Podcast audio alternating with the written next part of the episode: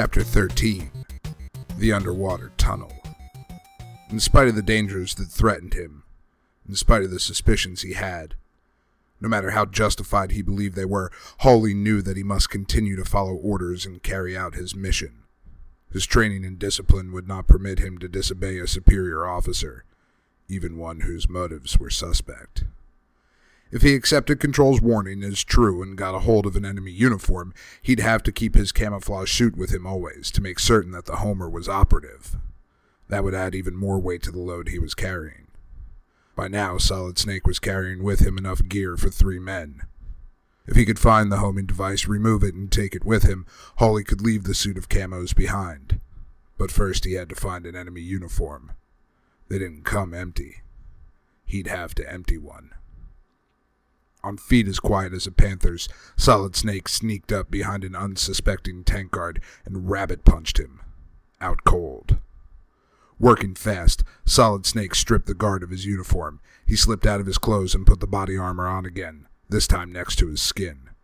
Then he climbed into the enemy uniform and made certain the four keycards were safe in his pocket along with the rations. Hawley picked up his camos and ran his hand carefully over the entire uniform.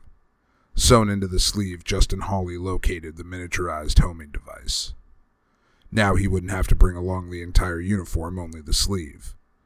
Ripping off the sleeve, Solid Snake stuffed it into the pocket of the terrorist uniform he was now wearing. Employing the mine detector to protect him from hidden mines, Hawley took his first steps out on the minefield. Ba-boom! Boom! Behind him, Solid Snake heard a series of explosions. The tank he'd mined had been blown sky high.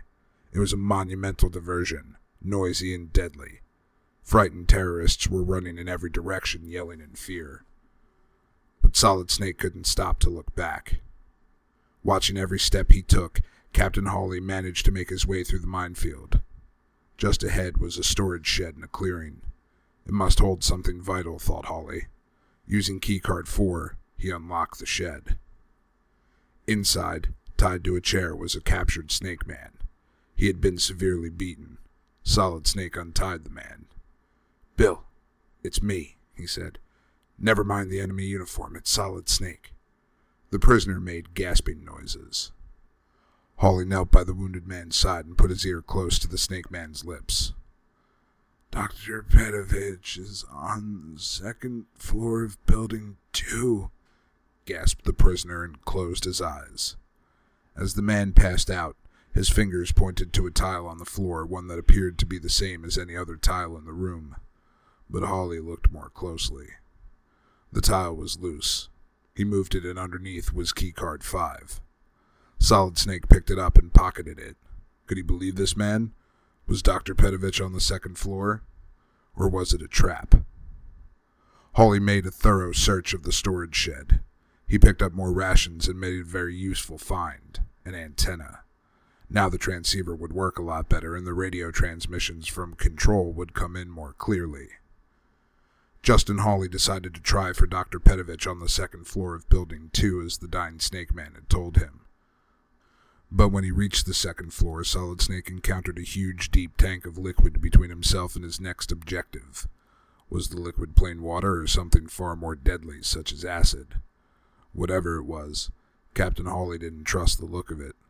Even so, he was going to have to get across it somehow. He approached it with a probing look, trying to scope it out. In the center of the tank, deep under the surface of the liquid, was what appeared to be an underwater tunnel. Where did it lead? Was it the entrance to where Solid Snake should go next? Or was it another of Katafi's traps? Or both? Once again, Solid Snake was facing a crucial test. The underwater tunnel had to be investigated, but it might be a false tunnel with no opening at the other end. Captain Hawley could be trapped down there and drown. Also, he was loaded down with heavy equipment, weapons he would need to succeed in his mission. Although he was a powerful swimmer, Solid Snake would be hampered by the weight of his gear. And who knew how long the underwater tunnel might be? A few hundred yards? A mile? Ten miles? How long could Hawley hold his breath? Which was the failsafe point, beyond which there was no turning back again? None of these questions had easy answers. Precious moments were being wasted in what ifs. There was only one thing to do, and that was to dive in. Strapping his equipment to his back, Solid Snake filled his lungs with all the air they could hold, executed a perfect jackknife into the water, and swam toward the underwater tunnel. Inside the tunnel, it was pitch black. He swam for what seemed to be a very long time. The air in Captain Hawley's lungs was depleting fast, but there was still no end to the tunnel. It just went on and on, getting darker and darker. And Solid Snake realized with grim certainty that he was in a trap. It was already too late to swim back to the starting point. Hawley's breath would never hold out that long, and he was already beginning to feel lightheaded. He couldn't make it to the surface because the heavy equipment was holding him down as though he'd been tied to a rock. The situation appeared to be hopeless. Solid Snake would drown, and Metal Gear would destroy the civilized world. Yet Hawley could not give up, not while he still had air in his lungs. Suddenly, he saw at the side of the tunnel a small door. He swam to it and tried it. Locked. By now, things were turning black in front of his eyes, and there was almost no air left in his lungs. Perhaps he could unlock the door with a key card. There was very little time left. He'd have only one chance to get that door open before he blacked out and drowned. Which card should he try? The new one? Key card 5?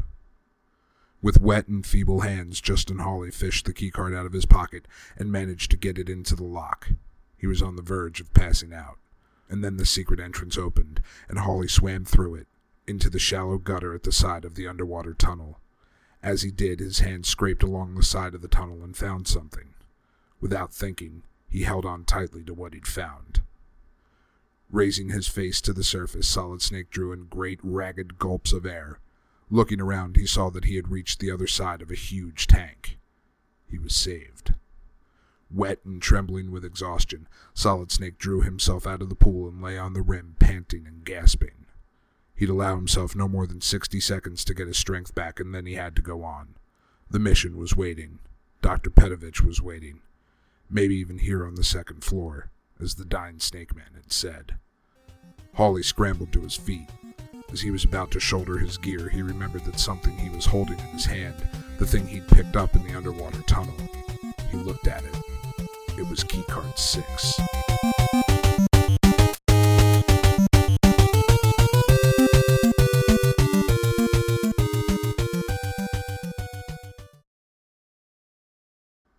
And now a game hint from your friends at geekade.com.